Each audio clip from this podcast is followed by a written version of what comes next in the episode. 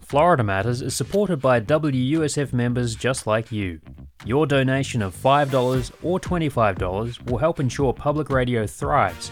And thanks to Candy Olson, an additional $50 will be added to your donation. Visit wusf.org slash match to maximize your gift today.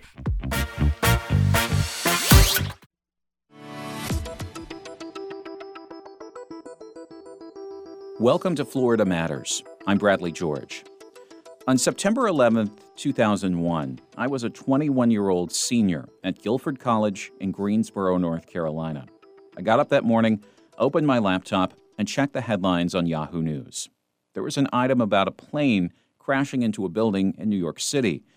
I didn't click on it, but I thought it was strange. I was a theater major, and I was getting ready to rehearse a scene with a classmate. When I got to the rehearsal studio, she was distraught. One of her roommates was from the Washington, D.C. area and couldn't get a hold of her parents. There were reports of a plane hitting the Pentagon. The rehearsal didn't last long. My classmate left to check on her roommate. I walked down the hall to the Student Center. A silent crowd was gathered around a big screen TV tuned to CNN.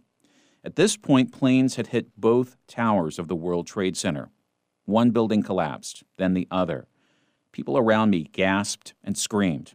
I stood there stunned, unable to process what was happening. That's my 9 11 story. For the past few weeks, we've been collecting your recollections of that day. Here's one of them. On 9 11, the first plane hit the North Tower while I was riding the elevator up to my office at 345 Park Avenue South. Within that two minutes, New York City changed from a beautiful sunny day to one shrouded in dust and debris and blood. As I entered my office, several of my coworkers were gathered around the windows in our large open space office. We had an unobstructed view of the smoke billowing out of the high floor of the North Tower.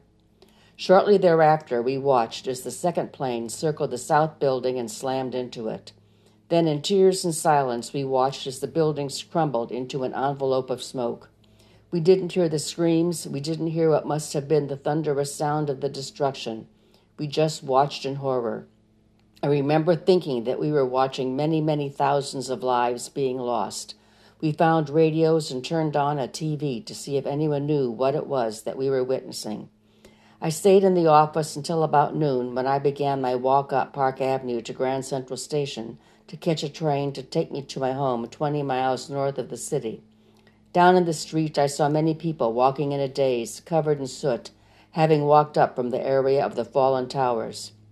If I recall correctly, the mayor had already shut down the subway system. When I was finally able to board a train, every space was filled with people, many all white like ghosts, covered in dust, packed in, all trying to get home.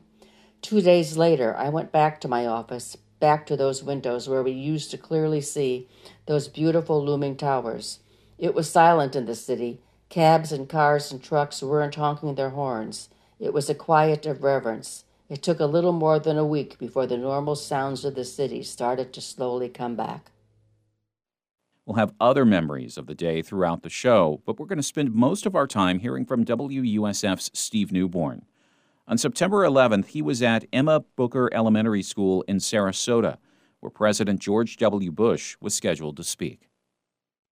So, Steve, I think you've mentioned to me before that September 11th, 2001 was actually your first day at USF. Is that right? It was my first year. Uh, I had been there about six months, and uh, you know, looking back on it, nobody expects that to happen. That kind of historical coverage to happen in your first year. I'd only been there a few months. I already had covered the president. Uh, George W. Bush, the president at the time, had, had come to Tampa and had covered it. So, you know, this wasn't the most exciting assignment for me when I first got told I was going to do it. So, um, it's funny how things work out in the end, right? What was the assignment you were expecting to have that day? Right. So we were told that uh, the President George W. Bush was going to be speaking to a bunch of elementary school students in Sarasota. You know, one of the little secrets of journalism is that most journalists who aren't on the national circuit don't really like covering the president their visits. You can't interview him, you can't get close. You kind of spoon fed the recording, and you can only interview people who heard what he said. So it's not it's not the best assignment. So you know, I got what I thought was kind of given was the short straw. Being told, oh, I got to go down to Sarasota, I got to co- cover the president. All right, so you know, so I went with that in mind, and you know, it was it was a Tuesday morning, and, and that's basically the setup, and it, it changed really quickly, as we all know.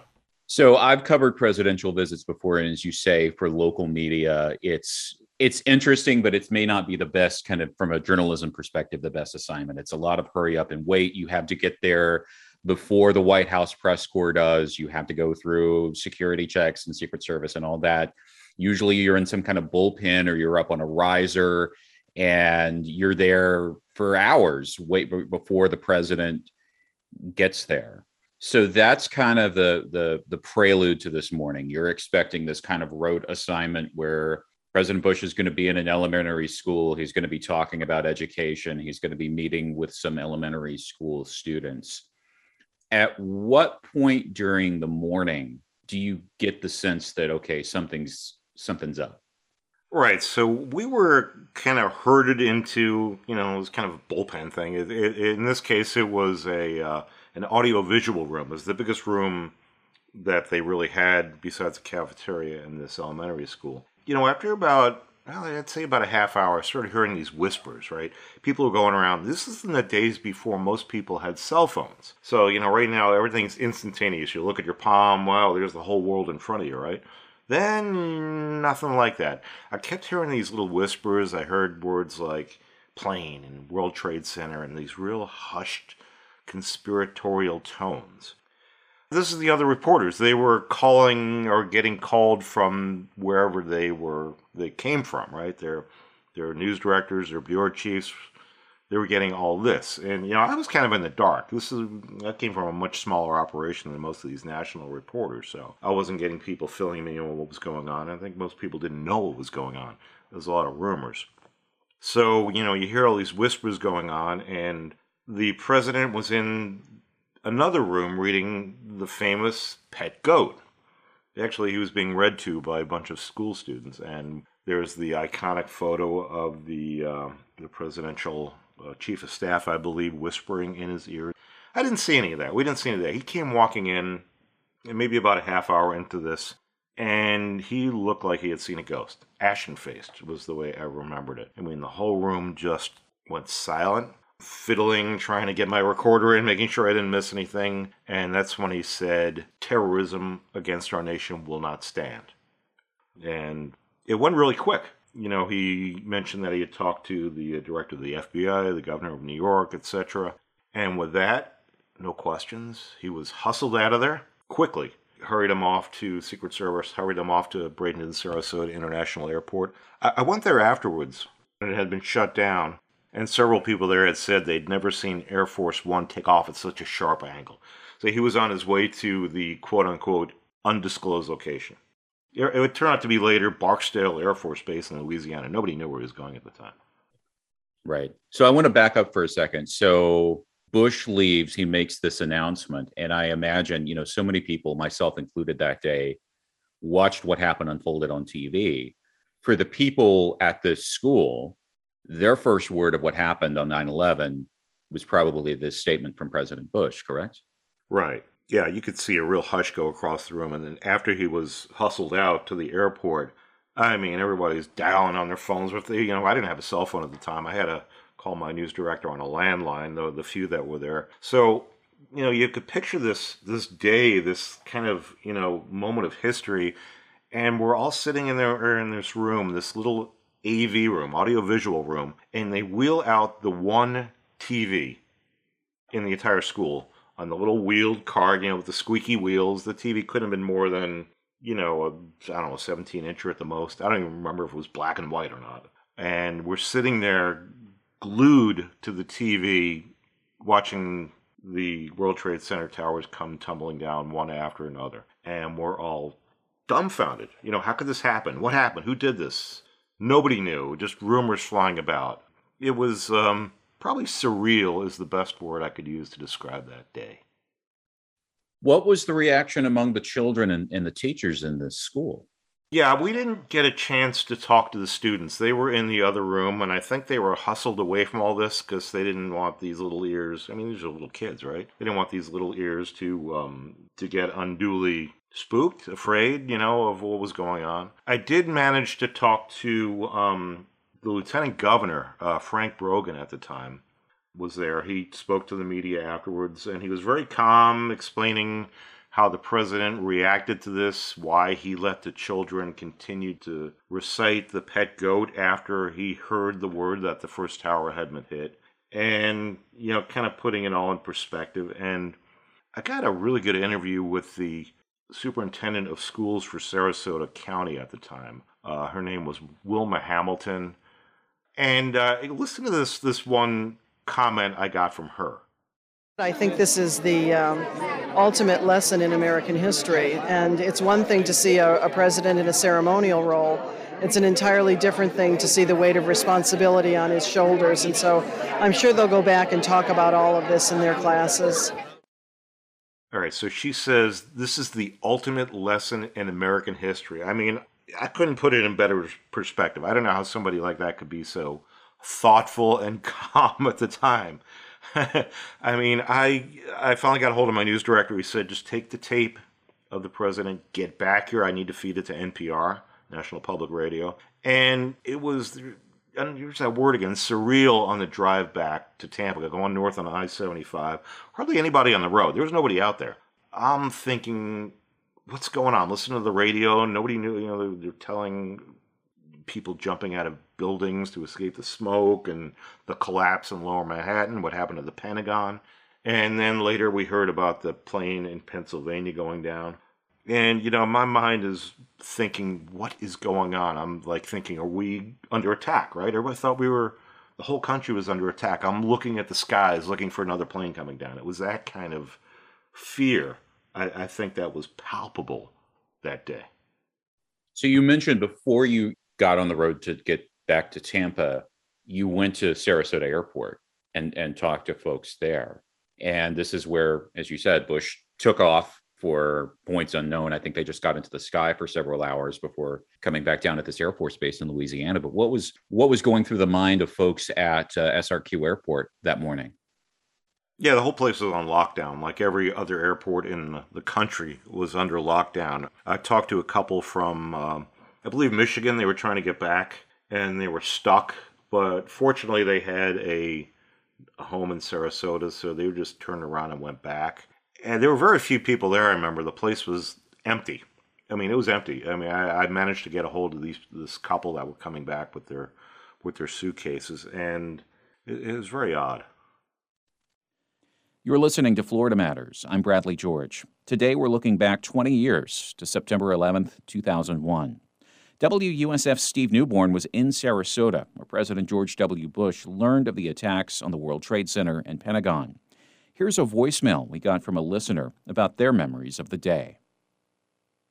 I was 16 on 9 11, grew up here in the Tampa Bay area, and as I was homeschooled, watched most of the news coverage live from the time the first plane struck. Once the second plane struck, my mom immediately said, It's terrorists.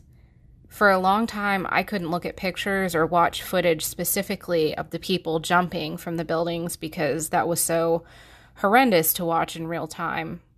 I have very clear memories of that day, what we ate for lunch and dinner, and I remember what a beautiful sunny day it was with clear blue skies.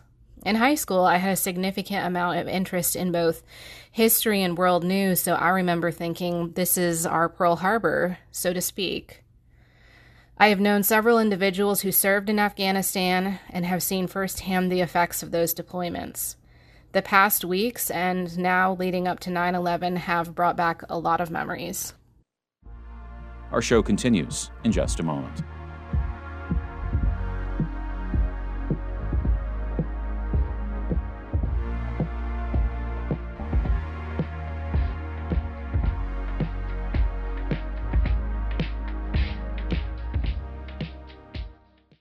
This is Florida Matters on WUSF 89.7. I'm Bradley George.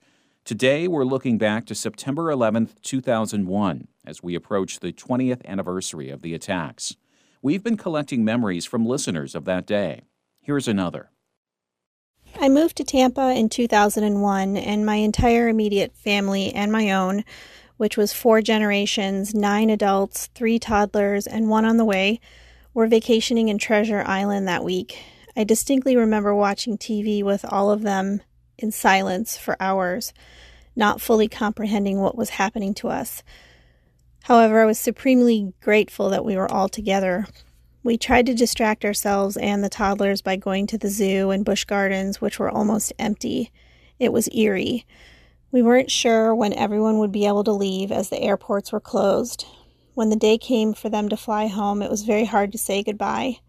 My three year old nephew was asking if the plane he was getting on was going to crash, all because of the news footage we had failed to shield him from. I have two children, one born before 9 11 and one after. They will never know the difference, but I think about this often. Just like previous generations, 9 11 was my Pearl Harbor, and next to this pandemic, the biggest historical event in my lifetime so far. And every anniversary, I am taken back to that beach rental and the memories of that week. Now back to my conversation with WUSF's Steve Newborn you know, I've been trying to think back to what I was feeling at that time. And it's fear, but it was just also this sense of it's almost like you were in a daze because the size and scale of these attacks it was you know the people the thing that people kept saying was it's it's like it's like a hollywood movie it's like you know crashing planes into buildings and making them fall Right. Nobody could believe it. I mean, how could anybody do this to to us? You know, you know the the, the remaining superpower after the end of the Cold War. How could this happen in our backyard at the in in the in the center of our commerce, the center of our national defense, of the Pentagon? You know, the, probably what would have happened to that plane that went down in Pennsylvania was heading for another landmark in Washington D.C. The Capitol was named pretty big target. You've been to Washington D.C., you can't miss it. It's the biggest building that in the Washington Monument around. So yeah, we were, you know, we were just dumbfounded. How could this happen to this country? And I later talked to people the next day, and a common theme I heard was how could we be so hated in the world that people would do this to us? Um, you know, granted, I went to, uh, so the next day I was at the USF Tampa campus, a lot of international students there. And I specifically talked to some of them to get a kind of a different take. And that was that was the theme I heard from these um, from these people is how could we be so hated in the world? I want to find out how we could be so hated in the world that people would do this to us. Uh, that that was the common theme I was hearing the next day. What was it like being on a college campus? in the aftermath of these attacks, as you said, with a school, especially like USF, that has so many international students. Yeah, the campus was closed. It was shut down, like like like everything else was shut down the following day on nine twelve. And uh, but you know, a lot of a lot of students live there. It's got a big population of students live in the dorms, especially the international students who aren't from the area. Uh, so there are a lot of people milling about. I um, saw a group passing out flyers. It was from the Muslim Student Association. And they were basically trying to defend their honor as, as Americans. You know, that, okay, so the terrorists, quote unquote, were likely Muslims at the time, um, Osama bin Laden's Al Qaeda group. And they were trying to spread the word that theirs was a religion that did not condone this. There was, was a religion of peace they're like any other Americans, and they were trying to um, basically educate the people that you know we're like you. Here's here's another comment if you'd like to play that as well. Sure. We just want to make it clear that like we completely condemn what has happened, and like this is against our religion, against our beliefs, and we're just as shocked uh, about it as anybody else is. Now, right after I talked to this gentleman, um, I ran into USF President Judy Genshaft, uh, president at the time. And um, there was a lot of foment on campus about a about an erroneous report that a very famous radio shock jock had said that Muslim students on campus were cheering the night of the attack. And the police on campus said uh, they had some reports of Muslim students being verbally abused. Thankfully, not physically attacked, but you know, people heaping blame on them, on their religion, for perpetrating this. The the president went on record saying that was that was not true. That was bunk. And here's what she said. I wanted to say on record that is an absolute lie. Our campus was completely quiet last night. I was out through um, until late in the evening here on campus walking around. Uh, the police were all around. There was no incidents whatsoever last night. It was very somber.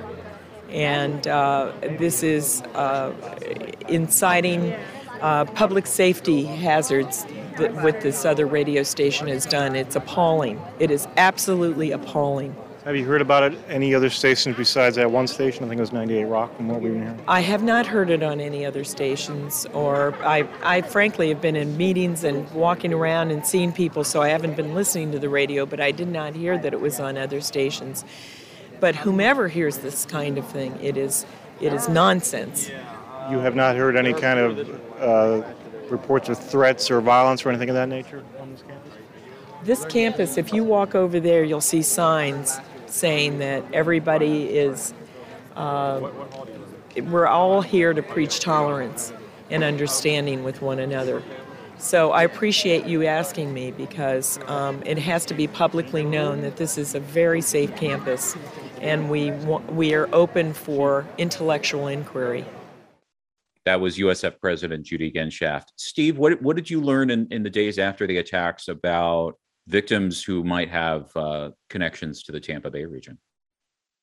Yeah, going back to Judy Genshaft, uh, there was a professor uh, at the time called Sami Al-Arian. He ran a, a think tank on the USF Tampa campus called WISE. I believe it stood for World Islam Studies Enterprise and he had been accused of he had been accused of that being a front for a radical Palestinian group called Palestinian Islamic Jihad. This is a couple years later. Uh, this became a national story. Uh, FBI went to great lengths to try to collect evidence on him, phone wiretaps, etc. And he was later acquitted of almost all the charges. He did plead guilty to one charge it was a relatively minor charge, and he agreed in a plea deal to leave the country. He was sent over to Egypt. That was a really big deal. And, you know, that and the whole issue of civil liberties being curtailed or being nipped away at the edges. I did several interviews with a gentleman by the name of Mike Pheneger. He was with the American Civil Liberties Union at the time. He's a former Army colonel, I believe. And we had several long interviews about the erosion of civil liberties that was being taken by the federal government as far as allowing wiretaps, uh, surveillance that had never been allowed the, on domestic calls in this country. So that was the backstory to all this. It just it wasn't just the invasion of Iraq and the forever war in Afghanistan that looks like it finally ended, at least for America. It's the ongoing effect of 9 11 on our sense of invulnerability and our sense of a bastion of being a bastion of civil liberties as well that took a big hit during this time and it's still going on to this day as you think back to 20 years ago what are the sights what are the sounds smells even you know what sticks out in your memory from that time that you just can't let go of well, it's just that day. I mean, I can't believe I was there when the president gave that speech. How many pre- how many people get to get to be a witness of that, that history? You know, it, it's like my parents' generation always talked about where they were when JFK got shot, and before that is where were you when you heard about Pearl Harbor? I mean, for my generation, it's where were you when 9/11 happened? And when I tell people where I was, they kind of look at me sideways and go, "Really?" and then I pull out my little press pass that I had from that day that was on my bulletin board at work forever, and I'm like, you know, that's a that's a real conversation starter right there. So, um, you know, I, I'm I'm privileged to be this kind of witness to history. As you mentioned, for a couple of generations of Americans, myself included, this was one of those defining moments. I remember it. But there are lots of people alive now who were young children or they hadn't been born yet. I know you have kids. Have you if you talk to your kids or have you talked to younger people about 9/11 what it what what it was like, what that day was like and what the aftermath was like?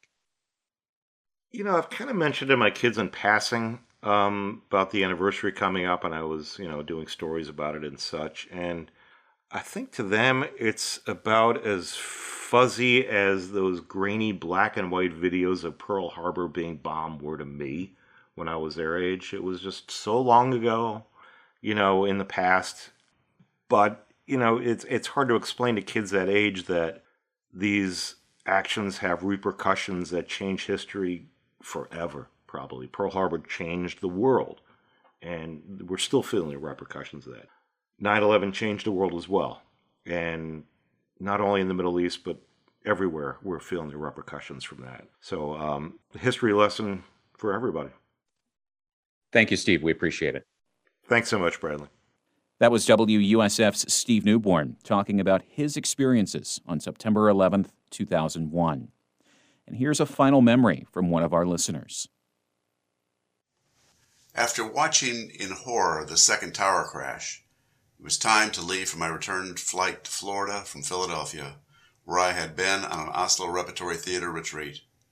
As I was listening to NPR in my rental car, I now heard the old executive office in D.C. had an explosion. This, as well as many other rumors, spread rapidly, but were being reported upon by all the news agencies as fact. When I got to the airport, people were literally running out in the parking lots into the car rental agencies. They said they were told to immediately get off the planes. Just leave your luggage in the overhead bins. Just go. It took about one second to decide not to return my rental car and instead return to Newtown Square, where, after two more days of living in a no fly zone country, 11 of us, in two vehicles, decided to make the long drive back to Florida. Little did we know that we were driving home into a very strong tropical storm, Gabrielle, because that certainly wasn't national news. Our youngest daughter, who was nine at the time, was staying with a friend at the tip of Anna Maria, whose roof was peeled back like a piece of fruit. Our oldest daughter was at Elon University, North Carolina. The stress of family separation greatly heightened the anxiety this dark day in U.S. history. It's a kind of event that becomes part of our social collective as was Pearl Harbor to our parents or grandparents.